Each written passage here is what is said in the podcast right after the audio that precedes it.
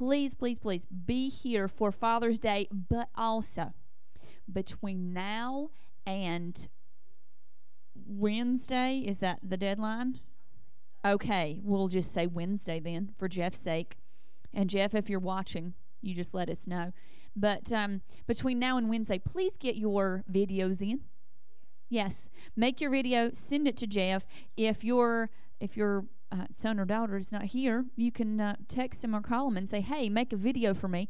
That'd be great, and um, and we'll have a, a, the video for Father's Day uh, next week. So please do that. Okay, we we do want that to we do want to have that, and, and that will be really neat because the Mother's Day one was really good. We liked that a lot.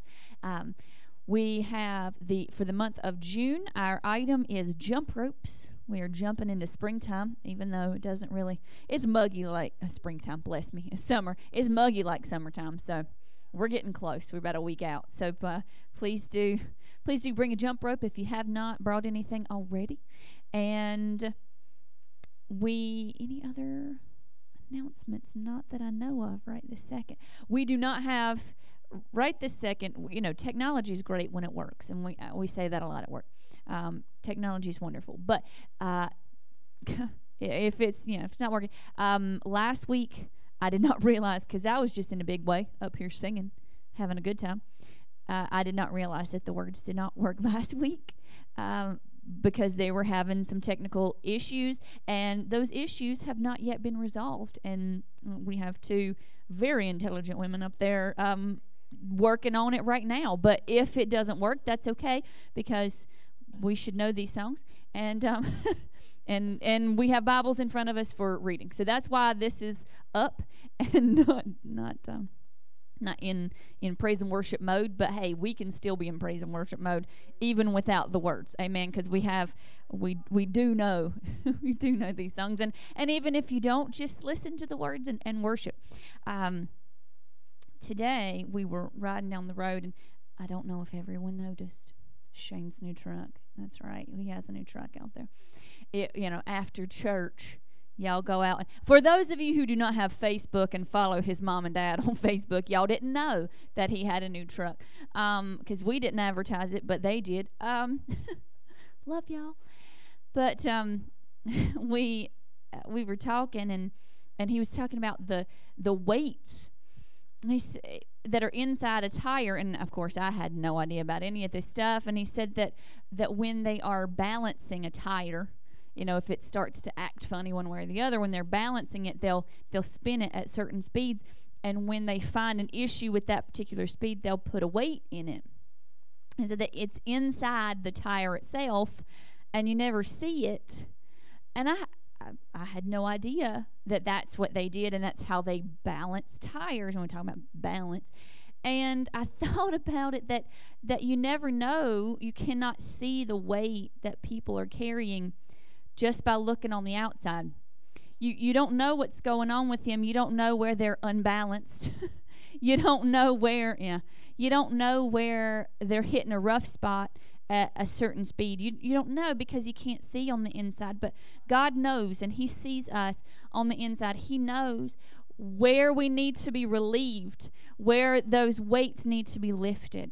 Amen. So today, whatever you're facing, whatever your whatever issues you may be going through with with uh, weight or sin that does so easily beset us, I encourage you to uh, allow the Lord to balance you today. Amen. Let's stand this morning and go to the Lord in prayer. Ask Him to have His will in this service. Heavenly Father, we thank you for this day. I thank you and I praise you for your goodness. You are so good to us, Lord. You're so great and mighty and strong, and we thank you for this this time to come into your house and to worship you, to give you glory and honor and praise. God, I thank you and I praise you that you have given us life and that you allow us to have life more abundantly. Father, I thank you and I praise you that you gave us your only Son to die for our sins and the sins of this world, but you didn't leave him dead.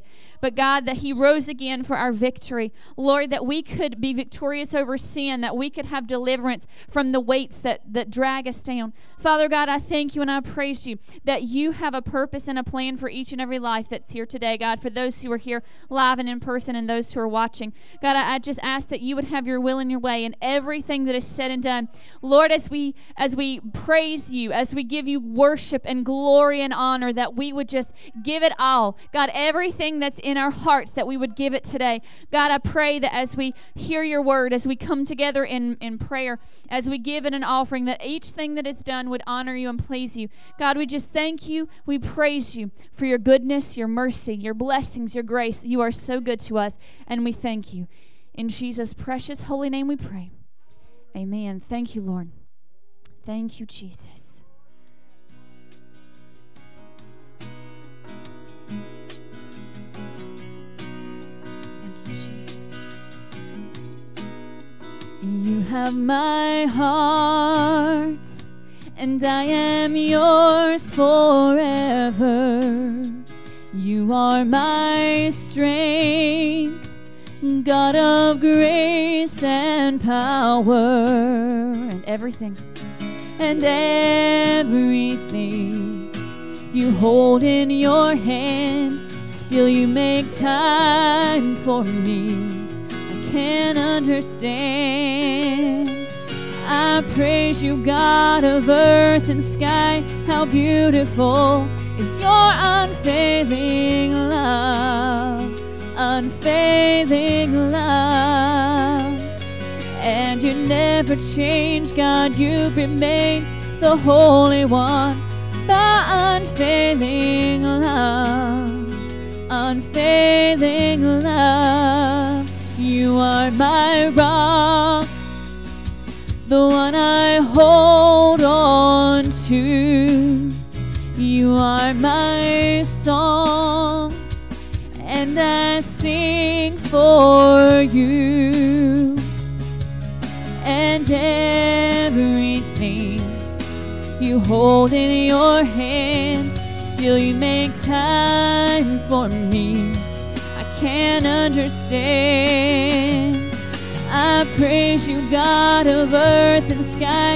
How beautiful is your unfailing love, unfailing love.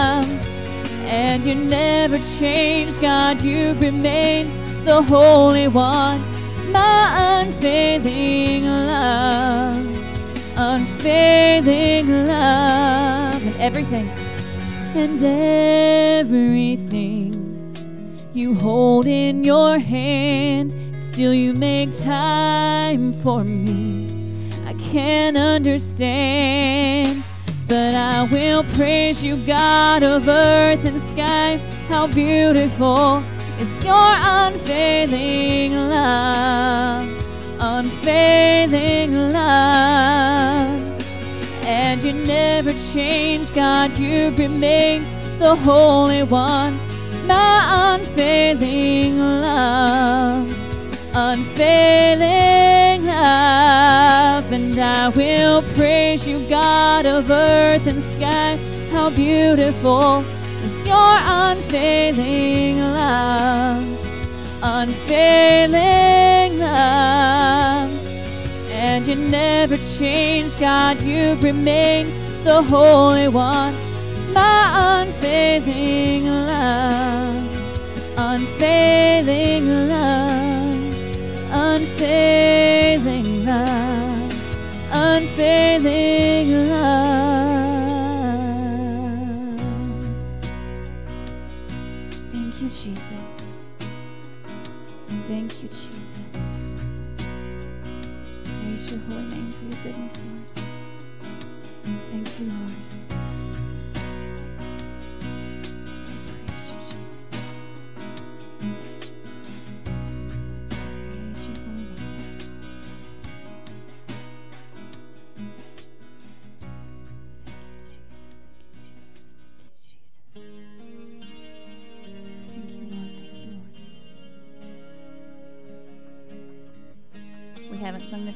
but y'all know this song.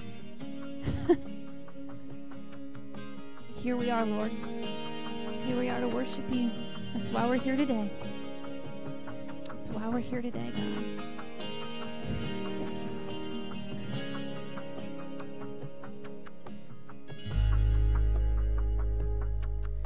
Light of the world, you step down into darkness Open my eyes, and let me see beauty that made this heart adore you. Hope of a life spent with you. So here I am to worship. Here I am to worship. Here I am to bow down. Here I am to say that you're my God. You're altogether lovely, altogether worthy, altogether wonderful to me. Sing King of all days. King of all days, oh so highly exalted, glorious in heaven above. Humbly you came, humbly you came to the earth you created, all for love's sake became poor. So here I am to worship. Here I am to worship. Here I am to bow down. Here I am to say that you're my God. You're altogether lovely, altogether worthy altogether wonderful to me. And here I am to worship, here I am to bow down, here I am to say that you're my God. You're altogether lovely, altogether worthy altogether wonderful to me. Never know how much it cost. I'll never know how much it cost to see my sin upon that cross. No, I'll never know how much it cost to see my sin upon that cross. No, I'll never know how much it cost to see my sin upon that cross. So here I am. Here I am to worship here I am to bow down. Here I am to say that you're my God. You're altogether lovely, altogether worthy, altogether wonderful to me. So here I am to worship here I am to bow down. Here I am to say that you're my God. You're altogether lovely, altogether worthy, altogether wonderful to me. So here I am to worship and here I am to bow down. Here I am to say that you're my God. You're altogether lovely, altogether worthy, altogether wonderful to me. And here I am to worship here I am to bow down. Here I am to say that you're my God. You're altogether lovely, altogether worthy, altogether wonderful to me. praise your holy name, Lord. Thank you, Jesus.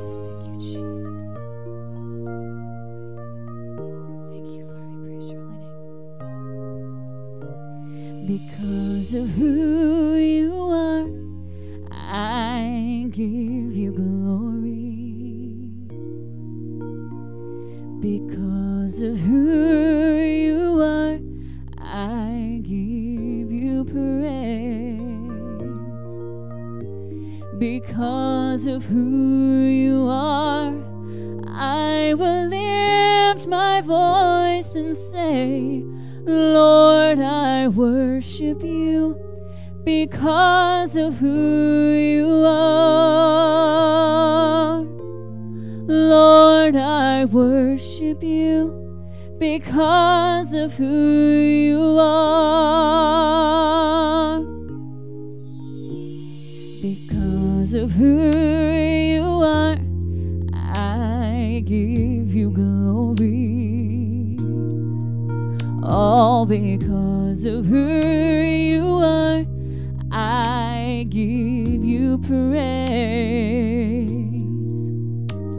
Because of who you are, I will lift my voice and say, Lord, I worship you because of who you are. Lord, I worship you because of who you are. Jehovah Jireh, my provider. Jehovah Nisi, Lord, you reign in victory. Jehovah Shalom, you're my Prince of Peace, and I worship you because of who you are. All because of who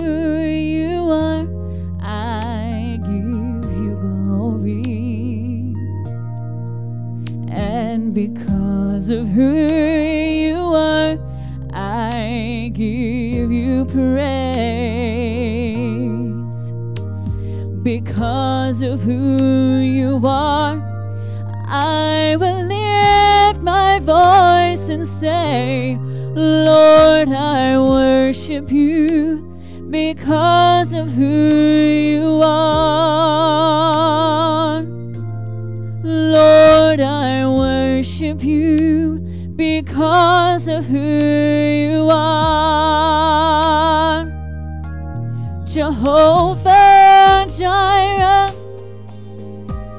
you're my provider. Jehovah Nisi, Lord, you reign in victory. Jehovah Shalom, you're my Prince of Peace, and I worship you because of who you are. Jehovah Jireh, Lord, you're my provider. Jehovah Nisi, Lord, you reign in victory. Jehovah Shalom, you're my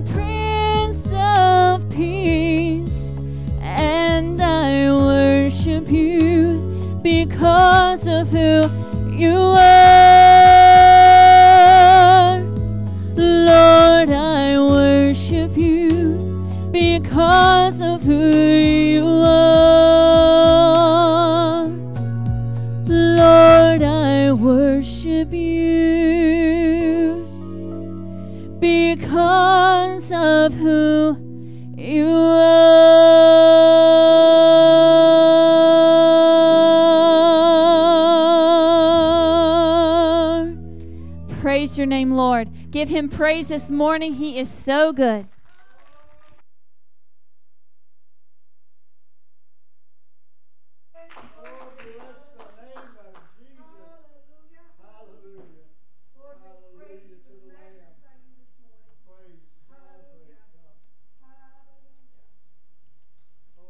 Good morning and welcome to the Cornelius Church of God. We're glad to have all of you with us this morning.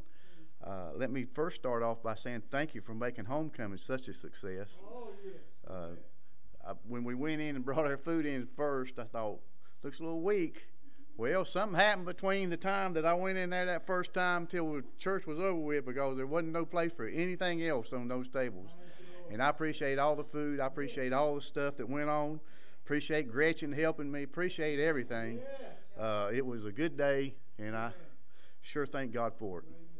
Let me give a praise report as we go along in our service this morning. Uh, we're trying to clear out my mother's estate. And everywhere you go, you find out something that you didn't know till you got into that last place. Need a letter of testament. You need this, you need that, you need this. And it's been a real thing. And then one fellow told us we'd probably have to go to Charlotte, and somebody said probably have to go twice. And uh, Charlotte's not my most favorite place to go down because they're doing too much work on the main roads and all that other stuff. My wife called to her to get us an appointment um, Friday, and when she called, she they said they told us the only way they do with that is if you have it virtually, so we can do it from our house. She said if I'd have known it, if I'd have known that, would have done it three weeks ago. because we'd been putting it off. But you see, you pray about stuff and you pray for God to take care of it, and then when He does, you're surprised because He took care of it. Why should we be surprised if we pray to God about anything that He's not going to take care of it? And I thank God for it. It sure is a load off of us, and we'll take care of that tomorrow. If nothing goes wrong, we'll take care of that tomorrow, and it should be all taken care of except a few little things going to the bank and doing a few things locally that we have to do. But I sure thank God for it because it takes a load off of us. We've got enough stress in this in this life that we don't need too much, and I thank God when He takes some of those things away from us. It's time to receive our tithe and offering if our usher will come at this time. Oh, we bless you, Lord.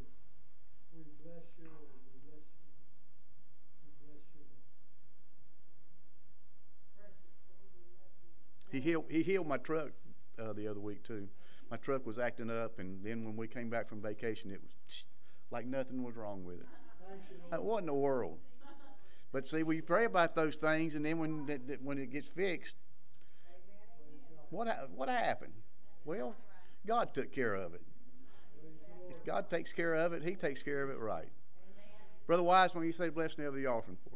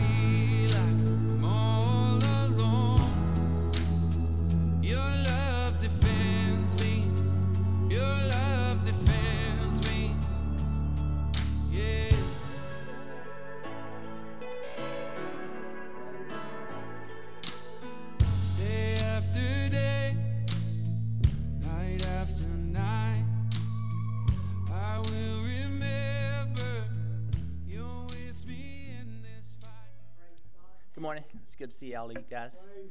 It's really good to see brother and sister Wiseman back. Missed you. It's now time to receive some prayer requests spoken first. Anyone? Brother Mike. Yes, sir. Definitely pray for your wife. Gretchen? That's, we, we will pray for Gretchen's finger. Sister Wiseman.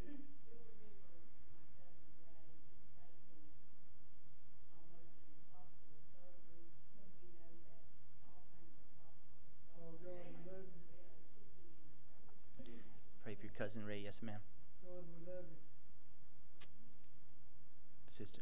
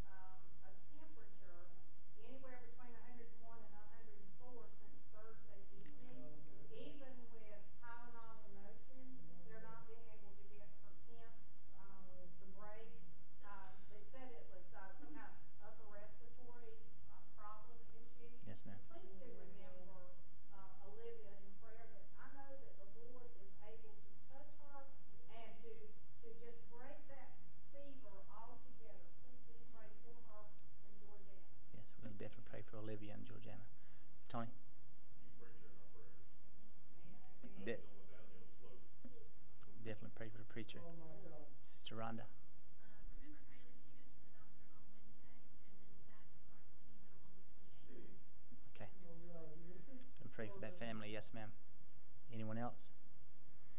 Raise hands for unspoken requests. I stand with me as we take these two.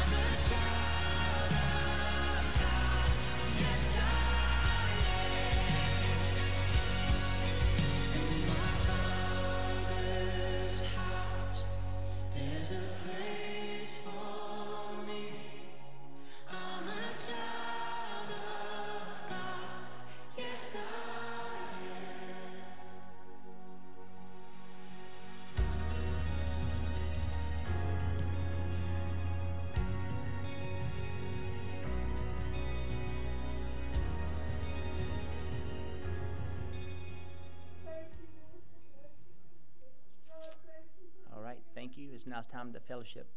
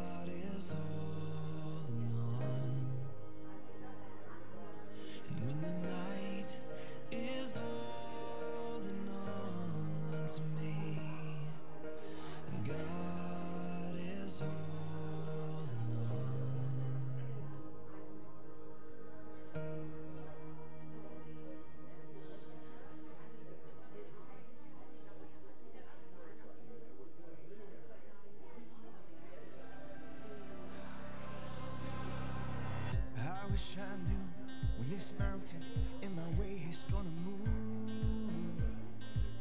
Hope it's okay to tell the truth. Sometimes the doubt starts to win. Yeah, I'd be lying if I told you I was anything but weak. Right now, my struggle's all I see. But I'm not giving in.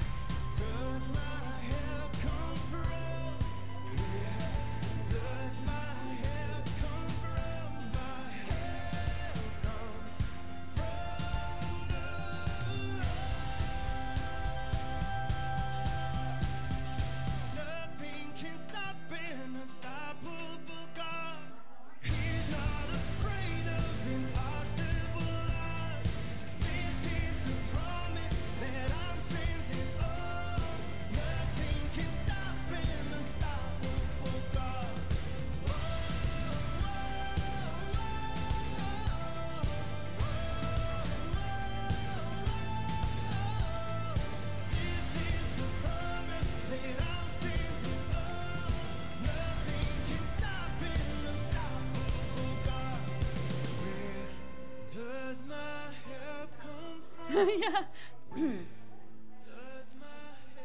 Sorry. yeah, we just, you know, we didn't get any fellowship time last week, I know. Um, and the, yes, our, our, um, our youth director did not preach nearly as long as I expected from a, which is fine if he's watching now. That's fine, no worries. But um, I- y'all better not get used to that. But um, he did not preach as long as I expected, so we could have fellowshipped because we were a little concerned with all the different things we had going on. It's like, oh, if we fellowship and it's just going to be so extended, but eh, we could have. But anyway, we're glad that y'all were here.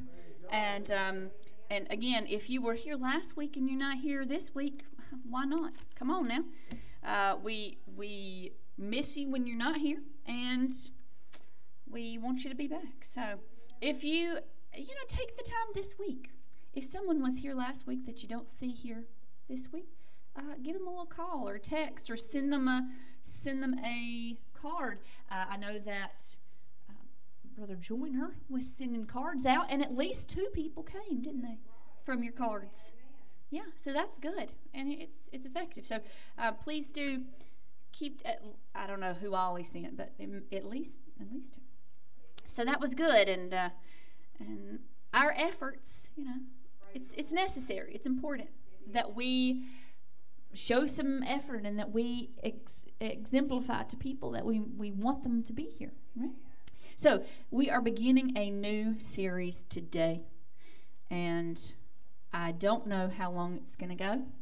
Uh, it's not the same as it's not the same as Nehemiah when you had certain number of chapters. It's this is a particular subject, and um, we'll see. I know I know the different points that I want to make with different messages, so I kind of have an idea, but we're not going to talk about that. We're just going to go with it. And we're going to be talking for the next few weeks, foreseeable future, about faith. So, beginning this series that digs a little bit deeper into the subject that we all know a little bit about, but perhaps we could stand to learn a little bit more. And the title today, because I always have a title, and don't know if y'all know that, but I always do have a title, and it's Now Faith.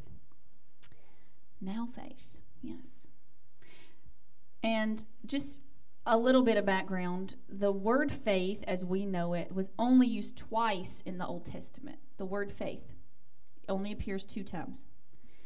The Hebrew word used in the Old Testament for faith, the, there are two different words in the Hebrew, but only two times do they appear in the Old Testament, and they're they're kind of related. The first word for faith is in Deuteronomy chapter 32. You don't have to turn there, but if you're taking notes and you want to know, uh, Deuteronomy chapter 32, verse 20. And in this case, the word means established or trusty, is very closely related to the word believe. The second Hebrew word for faith is found in Habakkuk chapter 2, verse 4, and it means firmness, security, and moral fidelity. So we're going to begin with something that's familiar to us. We will not be in the Old Testament today, at least, but we're going to begin with something that's familiar to us, and we're going to build on it. When we were up in the sound booth, and I mean was trying to get things ready because it was just acting crazy, and she said, "Oh, you're." She saw my scripture reference. I always write it down so that uh, Jeff can put it up. And she said, "Oh, you're you're preaching about faith today." I said, "Oh, you think so?" So, for those who don't know, we're in Hebrews chapter 11, which is the he, the uh, the faith chapter. I think it's kind of funny that chapter 11 is also associated with bankruptcy, but it's in the Bible. It's associated with faith. Um, I don't know. It's just kind of just kind of funny. I know they didn't plan it that way, but maybe God thought it was funny.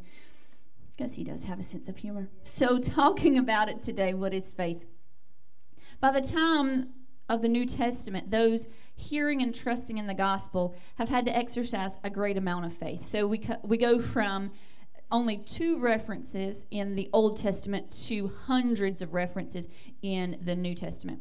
And just consider the fact that those who were New Testament believers really had to exercise a lot of faith.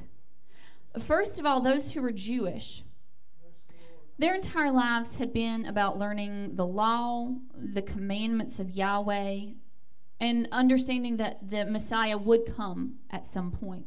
But their entire lives had been centered around the temple and the synagogues and the, the commandments of Moses. And when Jesus came, he asked them to put their faith in him as the promised Messiah.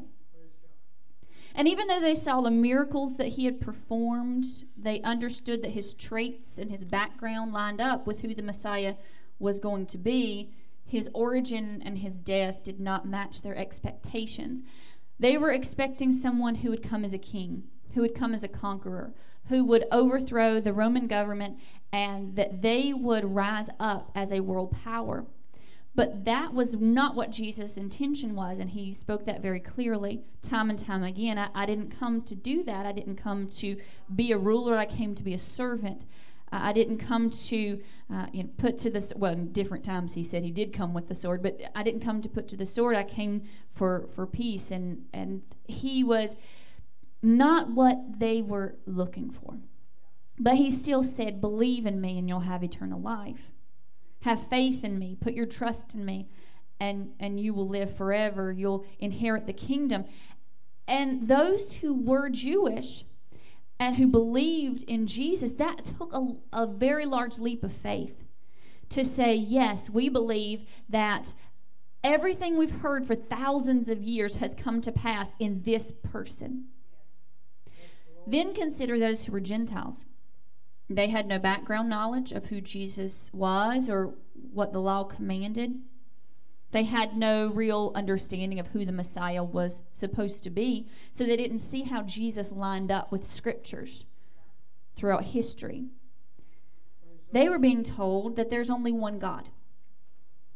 And their entire lives had been centered around worshiping an entire pantheon of gods, depending on what type of Roman gods or what type of Greek gods that they were espousing.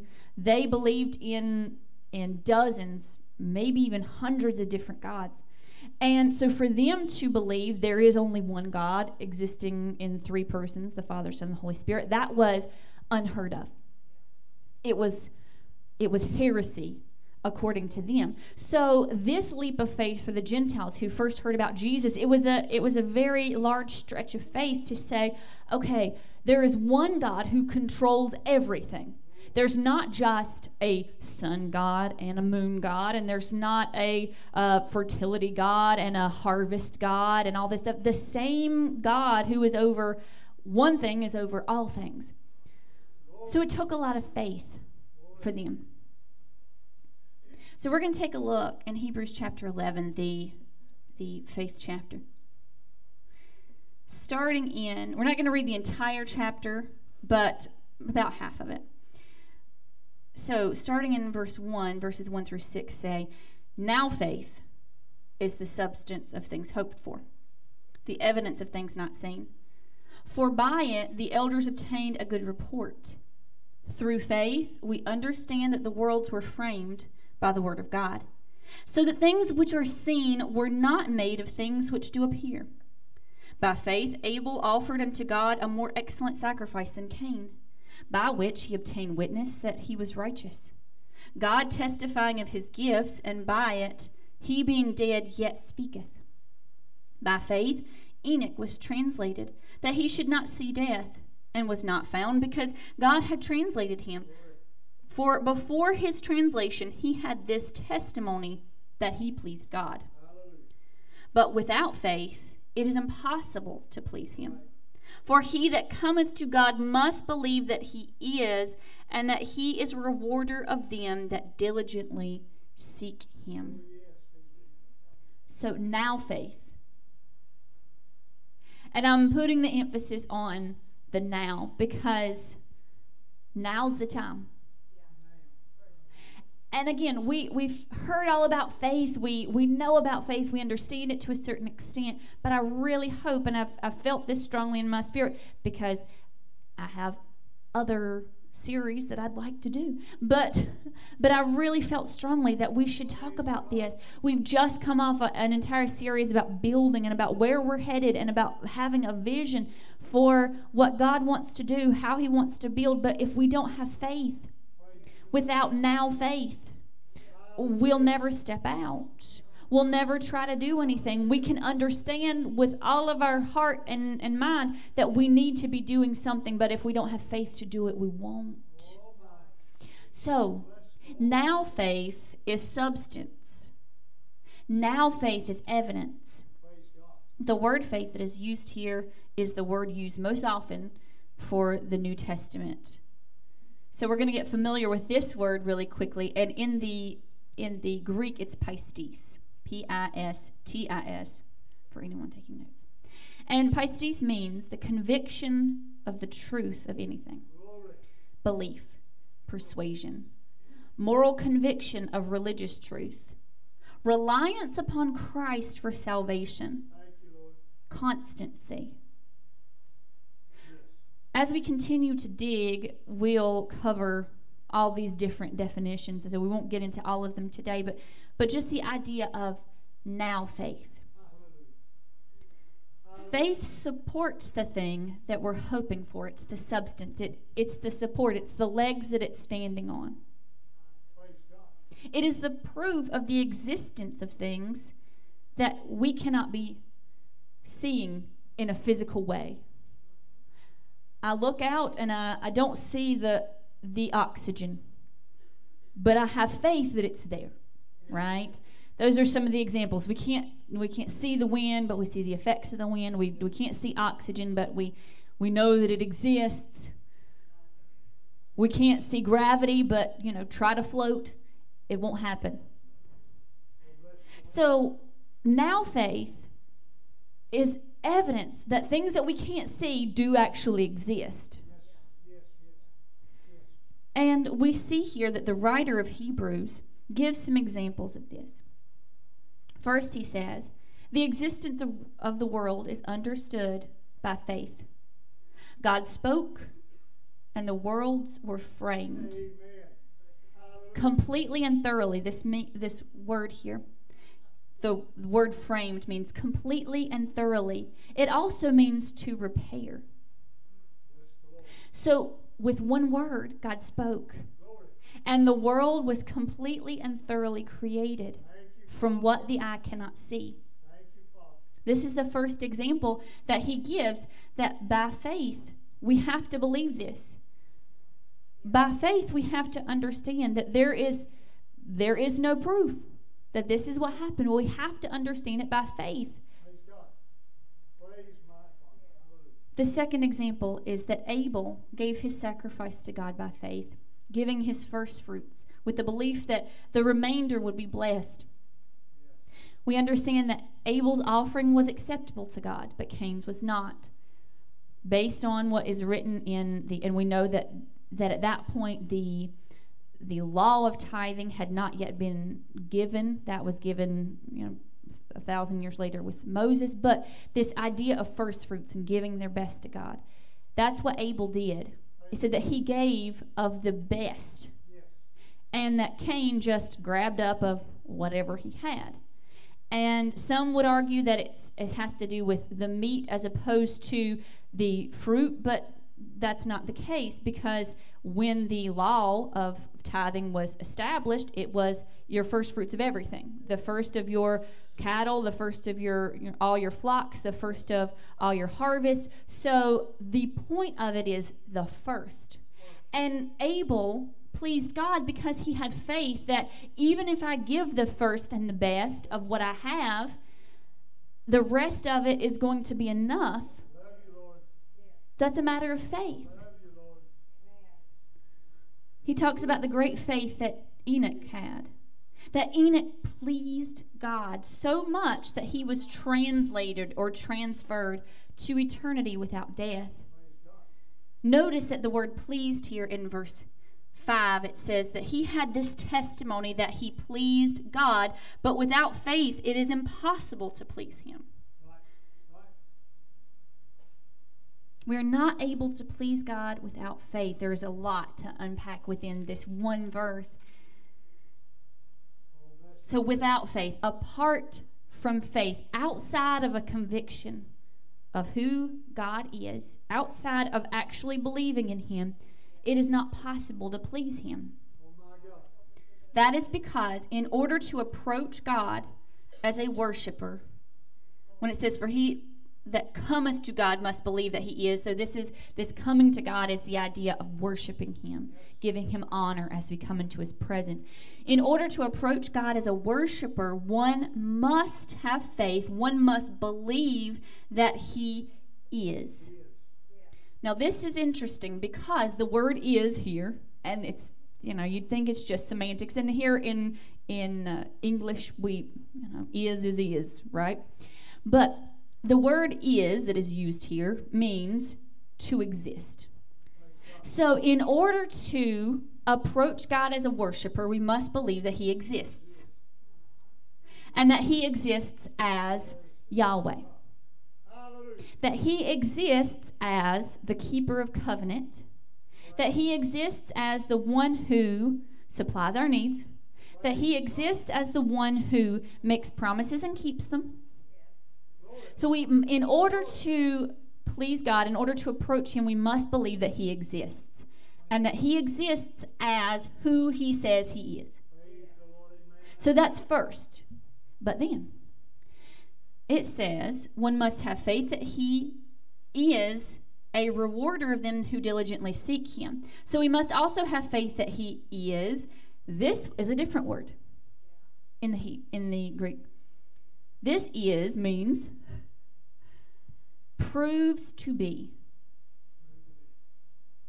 that when we come to God believing that He is, that He exists, that He is Yahweh, that He is who He says He is, that He becomes what we need.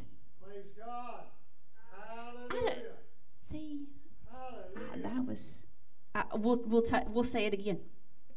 He becomes a rewarder. This this you this word rewarder is only used one time, and it means to give away, to give up, over and back, to restore and reward those who search for Him. So He is a rewarder. So He exists as Yahweh. He exists as everything He says He is, and He is. He becomes one who gives back he he begi- he becomes one who gives up, gives over, gives back. Gives up and over exceedingly abundantly above everything that we can ask or think. When we come to him believing, then he will come back to us giving exceedingly abundantly above all that we can ask or think. The only way to please God is by believing this and by calling out to Him and receiving from Him everything that He has, everything that, that we need, and everything that He has to give. So, we must believe that there is someone to seek after before we actually begin seeking. And in turn, He rewards our seeking. Then we see in verses 7 through 12 By faith, Noah, being warned of God of things not seen as yet, moved with fear, prepared an ark to the saving of his house, by the which he condemned the world and became heir of the righteousness which is by faith. By faith, Abraham, when he was called to go out into a place which he should after receive for an inheritance, obeyed. And he went out, not knowing whither he went. By faith, he sojourned in the land of promise, as in a strange country, dwelling in tabernacles with Isaac and Jacob, the heirs with him of the same promise. For he looked for a city whose who excuse me, he looked for a city which hath foundations, whose builder and maker is God. Through faith also Sarah herself received strength to conceive seed, and was delivered of a child when she was past age, because she judged him faithful who had promised. Therefore sprang there even of one and him as good as dead, so many as the stars of the sky in multitude, and as the sand which is by the seashore innumerable. So, after explaining that we have to have faith to please God, the writer gives more examples of living out faith. Noah built the ark by faith. There had never been a flood up to that point, and possibly not even rain. We know that when the when the earth was formed, that uh, springs would spring up and water the earth. So the word rain is not used until this instance here with Noah. So we don't know that it had ever rained. It's possible it never had. So if that's the case, then not only had they never seen a flood, but they had never seen what would cause a flood. So Noah, who was told, hey, build an ark to save you from the water, probably didn't understand why. But instead of asking and questioning, and Lord, what on earth are you talking about? He began to build. He had now faith. He said, okay, well, let's go ahead and, and get out whatever we need for this ark to be built, for the saving of souls. And he inherited because of his righteousness. He continued to believe despite what he could not see. It took him a great many years to build that ark. But he continued to build even when he couldn't see any evidence of needing an ark. He continued to build even when people around him were saying, Why on earth? You, what is this for? This doesn't make any sense. There's rain. What is rain? Flood. Who knows what that is? But yet he held on to what God had told him to do because he had now faith. Thank you, Lord. Thank you, Lord. We see here Abraham, who is known as the father of the faithful. He left his homeland according to God's command, not knowing where he was headed. God said, Get out of the land of the Chaldees. He said, All right, let's go. And he packed up everybody and everything, and, and he began to, to go to that promised land. He and his son and his grandson dwelt in the land that was promised to them, but only as sojourners, not building a permanent dwelling. Understanding that one day those who would come after them would inherit. Because sometimes the promise is not just for us, but for our children and their children and their children, and we're getting prepped for them. And sometimes when we don't see it happen, when we think it will, it's because there's someone else coming after us to inherit it. Their eyes were fixed on something more permanent, which was a heavenly dwelling. He says that by faith, Sarah, even though she was past the age of bearing children, received strength. Miraculous power rested on her because she believed. It says that she judged him faithful, trustworthy, who had given her this promise. As she sought God, she believed that Yahweh was able to provide. And then he became that provider for her. Remember, though, that there were moments in her history when she wavered. Different moments that she was trying to figure it out on her own. Different times that she said, ah, maybe this is not what God really said. Maybe God means that you'll have a child through someone else. Consider that she was the problem. We know that Abraham was able to have a child through Hagar. We know that he was able to have a child through Sarah. And we know that after Sarah died, he was able to have more children through another woman. So the problem that we see was not Abraham, the problem was Sarah.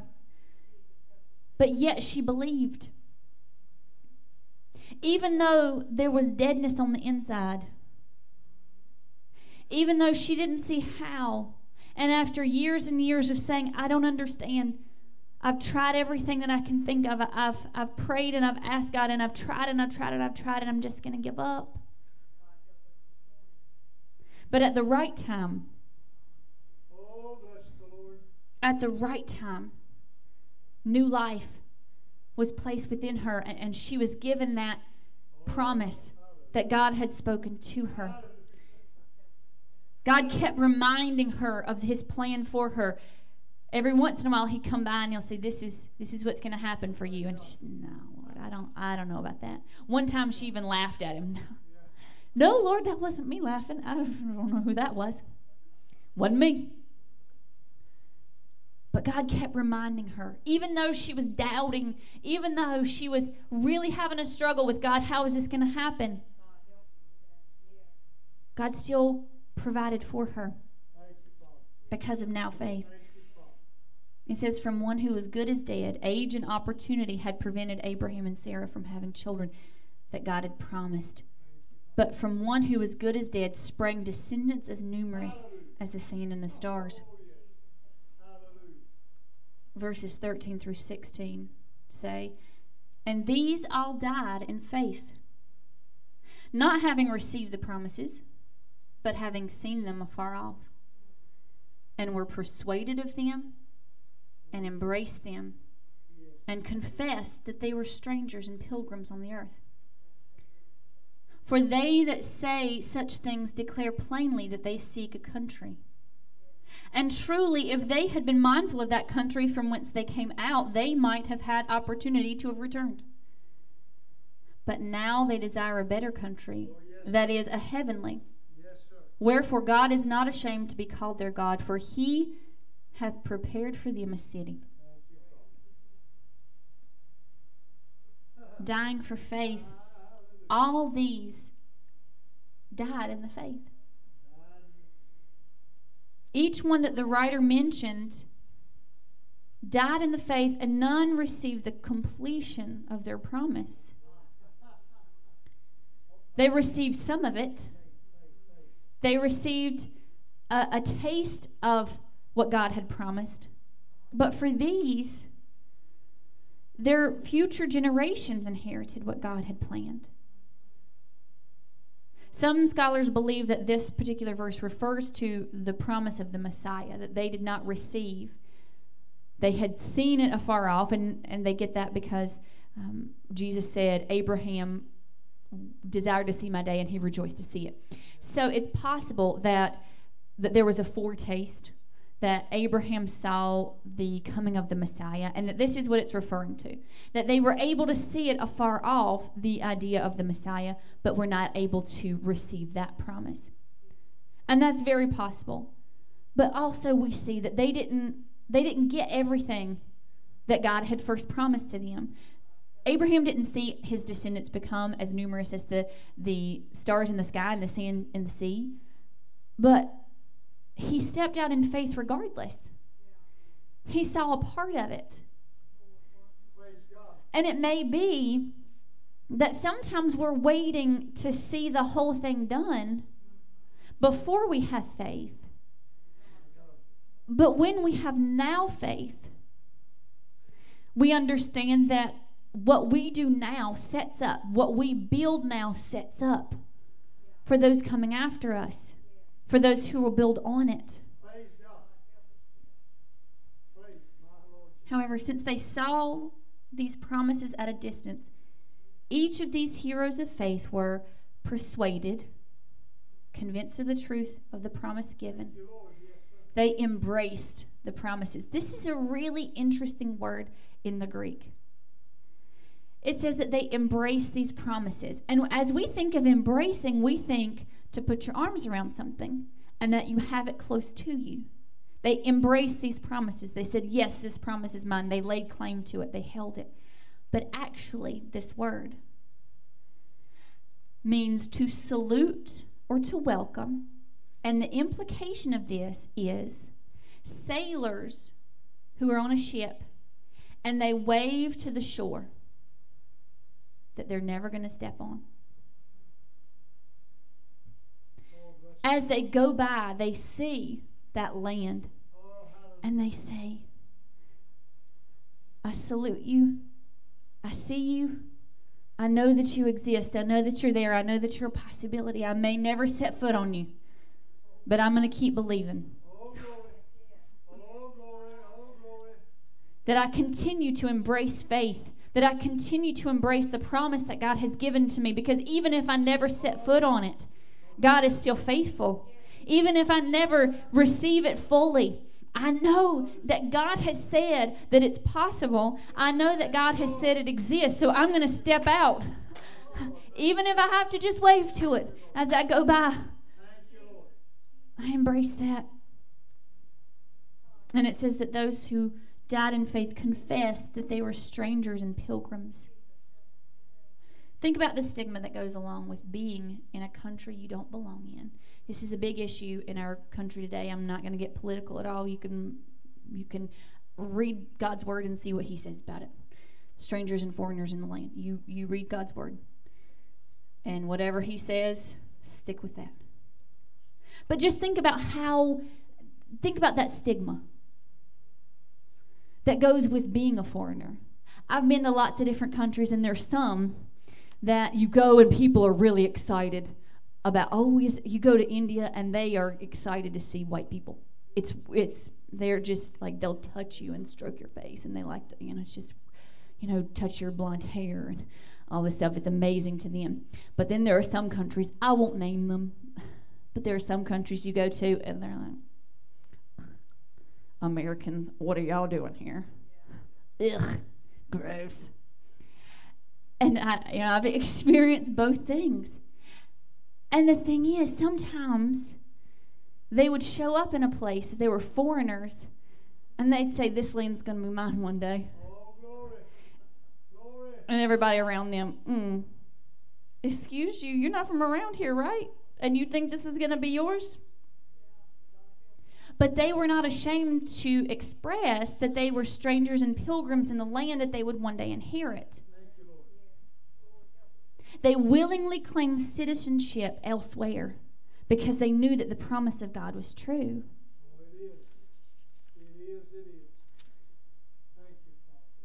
They publicly declared that they believed in a better place. This world is not my home.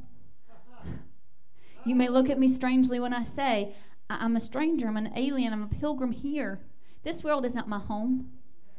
That's why I don't speak that language. Uh, that's why I don't look like this, because this world's not my home.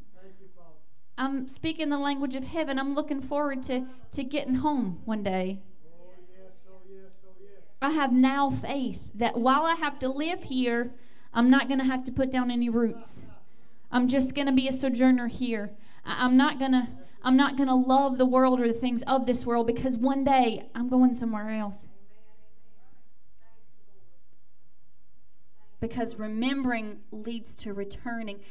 He says if those who had left the former things their life, their country, their habits, their thoughts, if they had exercised the memory thereof, they would have found an occasion to return. Said if they kept holding on to what they had left, if Abraham kept saying, "Oh man, back in the in uh, the Chaldees, we really had it made. Had a lot of money. We had plenty to eat, plenty to do. Ah, man, oh, that's where my family was." If he kept looking back, he would have had the occasion to return. Yes, God. But now faith keeps our eyes forward. It says that they desired. And this word desired means to stretch oneself out in order to touch or grasp something. They stretched for a better dwelling than the tents that they were living in. Therefore, God was willing to attach his name to theirs and said he was willing to be called their God. The God of Abraham, the God of Isaac, the God of Jacob, because they didn't hold on to what was behind them, because they were stretching out to reach for those things that were ahead. God said, All right, if, if you're going to do that, I'm willing to be called your God. So, exercising our now faith. How does this faith, which sounds so incredible in the lives of the patriarchs, translate to our daily experience? And this is, again, what we're going to be talking about for the next little while. How can we have faith now? And even today, and through throughout this week, and I've known for a few weeks, mm, probably longer than that, what we were going to be talking about. And, and I've just been seeing all sorts of things about faith. And then Brother Mike came up and he gave testimony about the things that you pray for, believe in them. Believe that God's going to do what you're asking Him to do. That's the only way to have now faith. Now faith demands a few different things and and here we're going to have three different points that now faith insists upon. Number 1, now faith demands that we know God. It is by faith that we understand how the world was created. That takes faith either way. Now, I believe that God spoke with one word and that that the world was created. No doubt about it. I believe that God is the one. But it's, it takes faith to believe the other way, too. I mean, I feel like it takes more faith to believe that two particles just happen to be existing together, floating around, and that somehow they came together and they exploded at the right time, and that from that point, everything that we see today exists, and that that all oxygen and all gravity and all those things that we can't see, but we were just talking about having faith in. That to me is incredible to be able to believe that. That takes a lot of faith to feel that way, to say yes, that with one bang, everything was created and that there was no one intelligent designer creating it. Either way, it takes faith. Now, whichever, you know, if you're watching and that's what you believe, I, I would suggest you read Genesis, but I, you know, that's up to you. But we have to have faith that that's how the world was created because only an all powerful, omnipresent, all knowing being could, with a word, develop the intricacies of the universe. So I must first believe that He is, that He exists, that He was before time, that He exists out of time, that He, whether whether the world was made a hundred million years ago, or it was made six thousand years ago, or if it was made 10,000 I don't I don't know but I have to believe that God existed that he is Yahweh that he is who he says he is. Knowing him means maintaining confidence that he is good. When I have been building for years when I have been experiencing barrenness for years when I when I'm far from home, when I've been called out of a place that was familiar, knowing who He is outweighs any doubt that I may feel. Because there is a reward for continually seeking who He is. He is a rewarder. When I continually trust Him to be, He will continue to be. Now, faith. So, the first thing knowing God, knowing who He is, knowing who He is to you. Because there are some some people and there are some experiences that we've had that keep us from from knowing God in a certain way. Father's Day's coming up, and if you never had a good experience with with a dad, you never had a dad, or the dad that you had was just no good, it's hard to see God as a father if no one ever looked after you, you always felt like you had to take care of yourself, it's difficult to see God as provider. So, depending on your experience that you're coming to God with, and we all do, and each of us has something different that we're bringing to God, depending on your experience, it's difficult to see God in a certain way, but He is anything that you can believe Him to be. I can believe that even though my experience with a with a father was not good, I can believe him to be my father because he says he is. Even though I have I have sickness in my body or in my mind, I can believe that he is a healer and he will be. Even though I, I've gone through so many things that have that have left me defeated and depressed and and upset I can believe that He is a victor, that through Him I'm more than a conqueror. So, whatever I need Him to be, I can believe Him that He is. Now, faith, the second thing, demands that we surrender our will. If I know that His way is better, why do I keep trying it my own way? I don't know. Do you ever ever wonder that? Like, oh my golly, I should said. Sometimes there are some people in my life that I'll tell, hey, we should probably do it this way. And then, once that person tries it their own way, they'll come back typically and say, hey, we probably should try it your way. I don't know. Not, I don't, I'm not going to mention who that is, who does that. But um, mom doesn't like it when people come back and say, you were right. I like that. I do. when she, because she'll, uh, you know, one of the other kids, because I always listen, but um, one of the other kids will say, "Oh, you were right. I should have done it the way you said. It you were right." And she'll say, "Well, that doesn't do you any good now, does it?" But you know what? It does me good when I can. When someone says, "Ah, I should have done it your way." You're right. You should have. But anyway. I wonder which one God is, you know, like, duh. Um, no, sorry. Um, but the thing is, if I know that God's way is better, I should just do it His way first. I should just trust Him. I should just have some now faith. Because if I say, if I say, oh, the Lord, I believe that the Lord is directing me this way, and I'm going to do this, and I'm going to follow after this, and I'm going to keep going, and oh, but back there it looks so much better, then I'm going to have the occasion to turn around. God, are you sure this way isn't happening fast enough? Oh, Lord, are you positive? Because I feel like I'm having more discouragement with this way than I was before. I don't, I don't know. I don't know.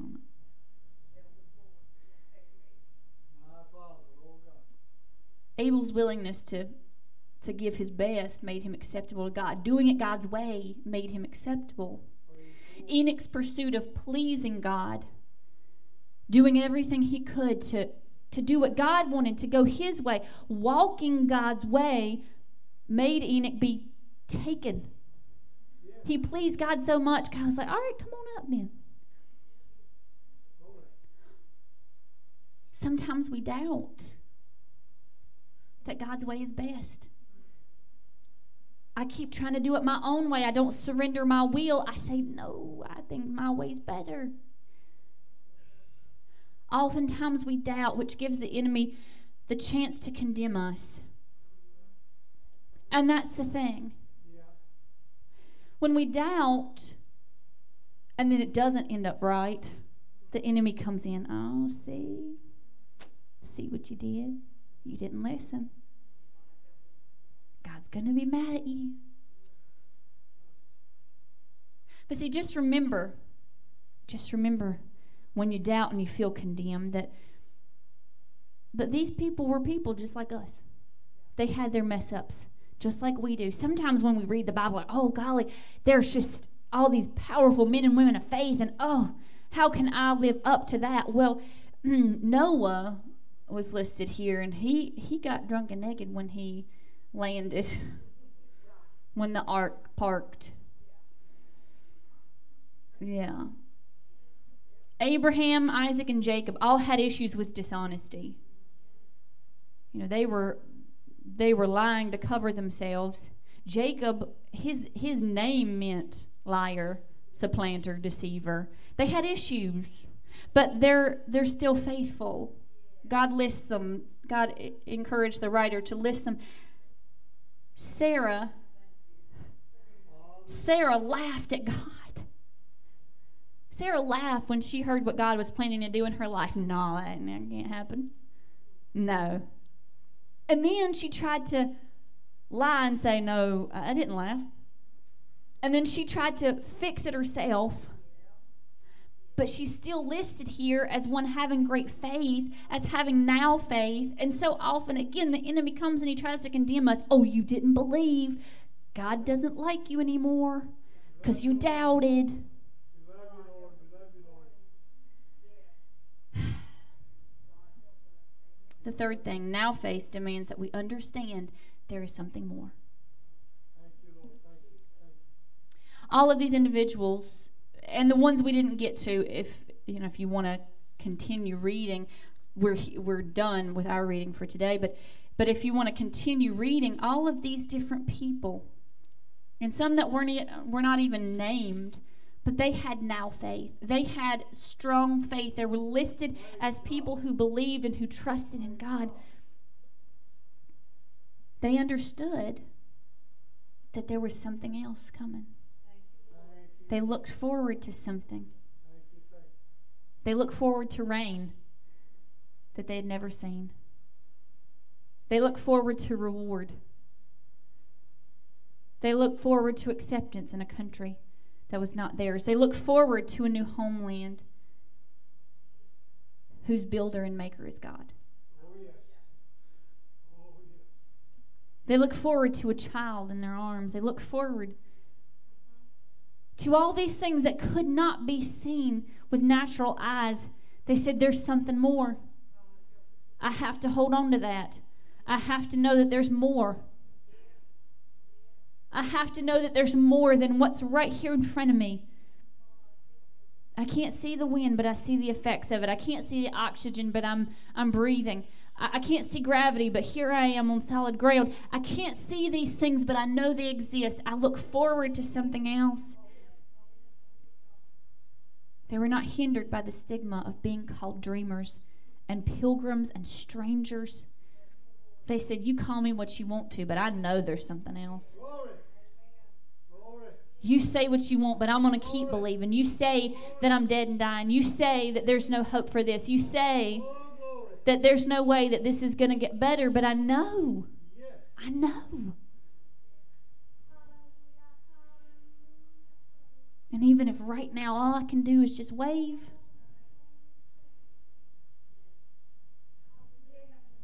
if right now all I can do is see it from afar off, I will not believe the lie that this is as good as it gets. That's faith. God is too good for this to be it. God is too good. He has brought me too far to leave me right here. Uh, even if I even if I never set foot on it, I know that it exists. Even if I, am never able to embrace it in the way, even if I'm never able to put my arms around it, I'm embracing it in this way that I see it.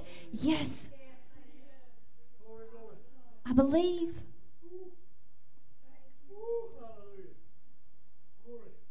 And I'll confess to faith and doubt. See, this idea of now faith all started and it's in my phone. And I thought it was just going to be this one message, but it, I wanted to preach it. I wanted to preach it since, I don't know, November. I wanted to preach it. I wanted to preach it. And it's just like, no, it's not the right time, not the right time, because God knew this was going to be the beginning of a series.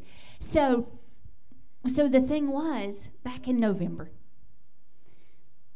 it all started with a with a lunchbox. You know, I heard you laughing. So I had this lunchbox. Had this lunchbox, and it was it was at one time when it was new. It was um, silver and sparkly because y'all know me.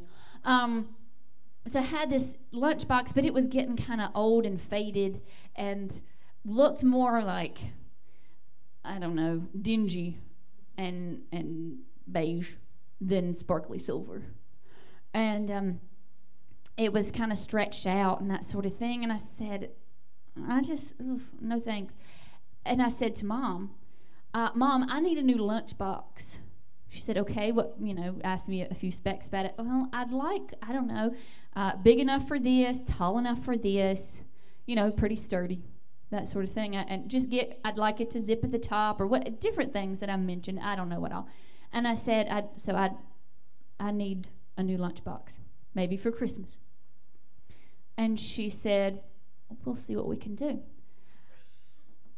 It was not even, it was probably that same day, I threw my old lunchbox in the garbage. Because that's now faith. because I asked for something. I asked for something and I knew that it was going to happen.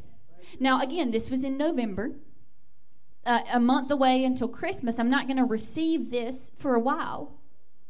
I'm not going to be able to use it for a while. But I'm not going to keep holding on to the old thing while I'm waiting on the new. Oh, my. I'm not going to keep holding on to this old thing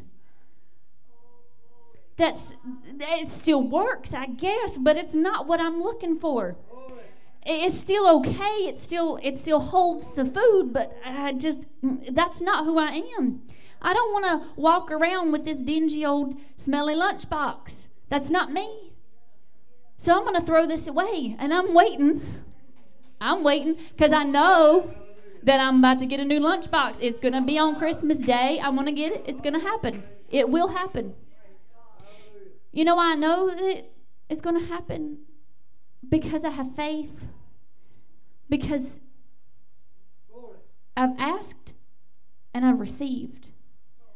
Time and time again. It's never been a, oh, maybe we'll see, and I don't know, and who knows, and possibly if you're good, possibly if you act like you ought to, maybe I'll get you this. But it's make a request, and yes, it will happen. And see, this is so much like God. I can let go of whatever it is that I've been holding on to. I, I don't need that anymore. I don't need that anymore because I'm asking God for something better. I'm asking Him for something new, something more useful, something that's going to serve me better. And I don't have to hold on to this. I don't have to be grasping this as I'm reaching forward. You see, they it said that they reached. It said that they stretched themselves out. And if I'm holding on to this, I cannot stretch myself out far enough. I can't be caught between two things. The only way to really reach for what it is is to let go of this and to stretch forward to receive this. That's now faith. To say, I know, I know that my mom's going to get me a lunchbox. I know it. I don't know what it's going to look like. I don't know how big or how small it's going to be. I don't know what kind of design is going to be on it. But I've asked for something, and I know that I'm going to get it. I, I have no doubt. And that's the thing. So often we try to say, oh, well, God, it needs to look like this, and I need to have it exactly this way, and I need for it to be exactly at this time. And God, if it's not, then I'm just going to turn around. I could have gone back to the garbage and gotten that lunchbox out. But no. For the next month, I used something different to bring my lunch in because I, I didn't need that anymore. I knew I was going to be getting something new, the thing that I'd asked for. Hallelujah. I've been taught from an early age who God is and why He's trustworthy. There's never been a time that that was not told to me. That God was faithful and God was worthy of trust. I grew up that way. From the time that I was in the womb, I guess, uh, songs being sung over me. From birth, being read scriptures being sung to about who God is and, and why He's faithful. There's never been a time that I haven't trusted in Him. Now, there's been times I've not done what I ought to, but there's never been a time that, that I n- didn't believe He was faithful, that I didn't know who He was. Now, that's not always everyone's experience. There are some people who grew up not knowing who God was at all, having no idea.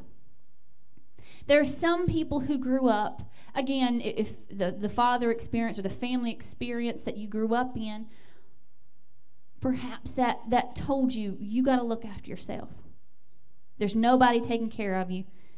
And then, if that's the case, it's really hard to step into faith and say, There's someone who has been looking after me since before I was born, and I know that He has directed my life to this point, and I can trust Him, I can put faith in Him.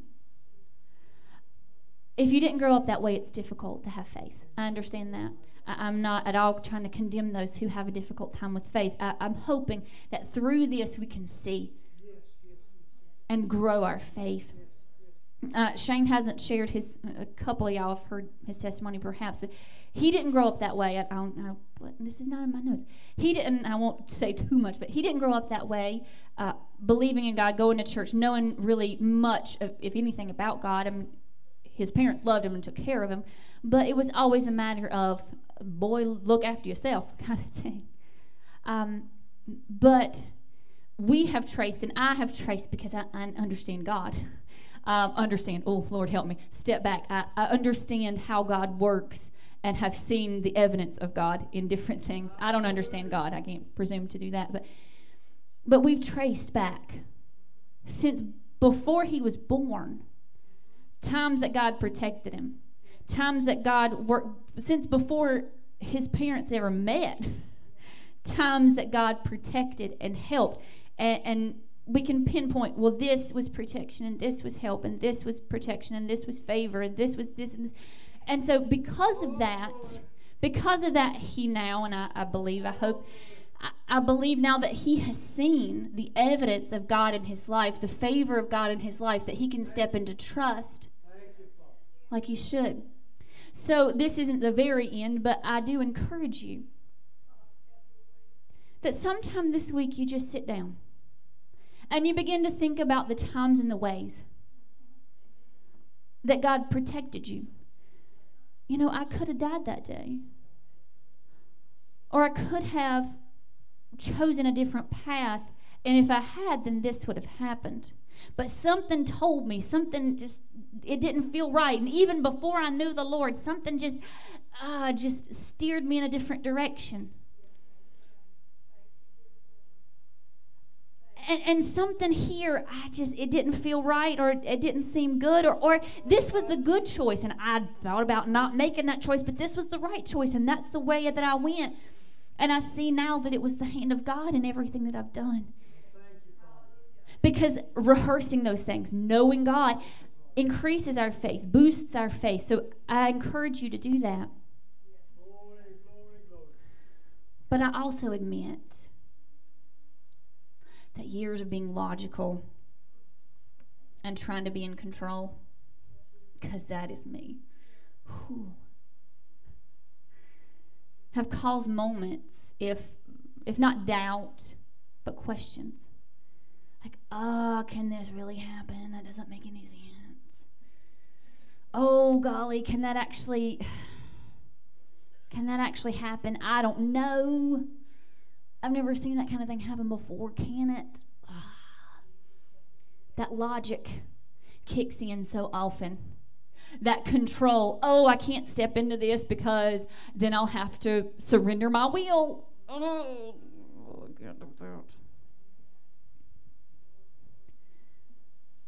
But this has led me to a deeper understanding of why it is not possible to please God without faith. See, when we when we read this verse, we can jump on the legalism bandwagon and we say, ah, if you don't have faith, then you're going straight to hell. But the thing is, the reason that we can't please God without faith is if I do not have faith in Him, I won't even approach Him. I have no way to please Him because I'm not going to come near to Him. If I don't believe that He is provider, if I don't believe that He's Savior, number one, if I don't believe that He's healer, if I don't believe that He is victorious, if I don't believe that He is deliverer or protector or all those things that, if I don't believe that, then I'm not even going to try Him out. I'm not even going to approach Him to ask Him for anything if I do not believe that He desires or is able to supply my needs, I won't even bother to ask Him. If I don't understand that it is His pleasure to give me the keys to the kingdom, I'm not even going to ask for them. If I don't understand that, that it is His heart's desire to give me my heart's desire, if I don't get that, then I'm not going to approach him to request anything. I'm going to feel silly, or I'm going to say, oh, I can just take care of it myself, or I can do without that, I'll be fine, or I'll just logic my way out of it. If I don't understand, I won't approach him. And then there's no way for me to please him. But when I enter his presence, crying out for Yahweh, believing that he is Yahweh and that he is able to be anything that I need, then I'm rewarded with a response from him. That's now faith. You may have strong faith cultivated by years of trusting in the Lord, or perhaps you've been skeptical, preferring to take care of yourself. But what we need is now faith. And we need faith now. It's necessary for pleasing God and for receiving the plans that He has. Oh, yes, oh, yes. So we can start by knowing God because He is who He says He is, surrendering our will because His ways are always best, and understanding that there is more. We got to step beyond, we got to go past the familiar. As the music plays, I ask you if you're able to stand. And we're going to pray that um, the Lord would begin to do a work in us, begin to increase our faith. And we're going to talk about that too. If, if things go the way that I think they're planned, who knows?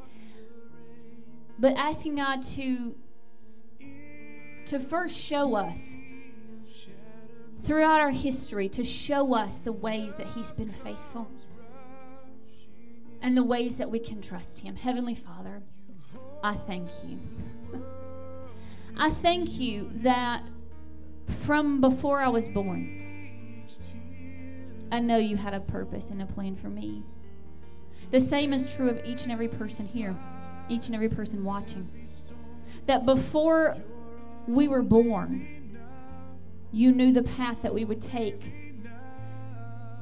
And that throughout our history, you were giving guidance and direction.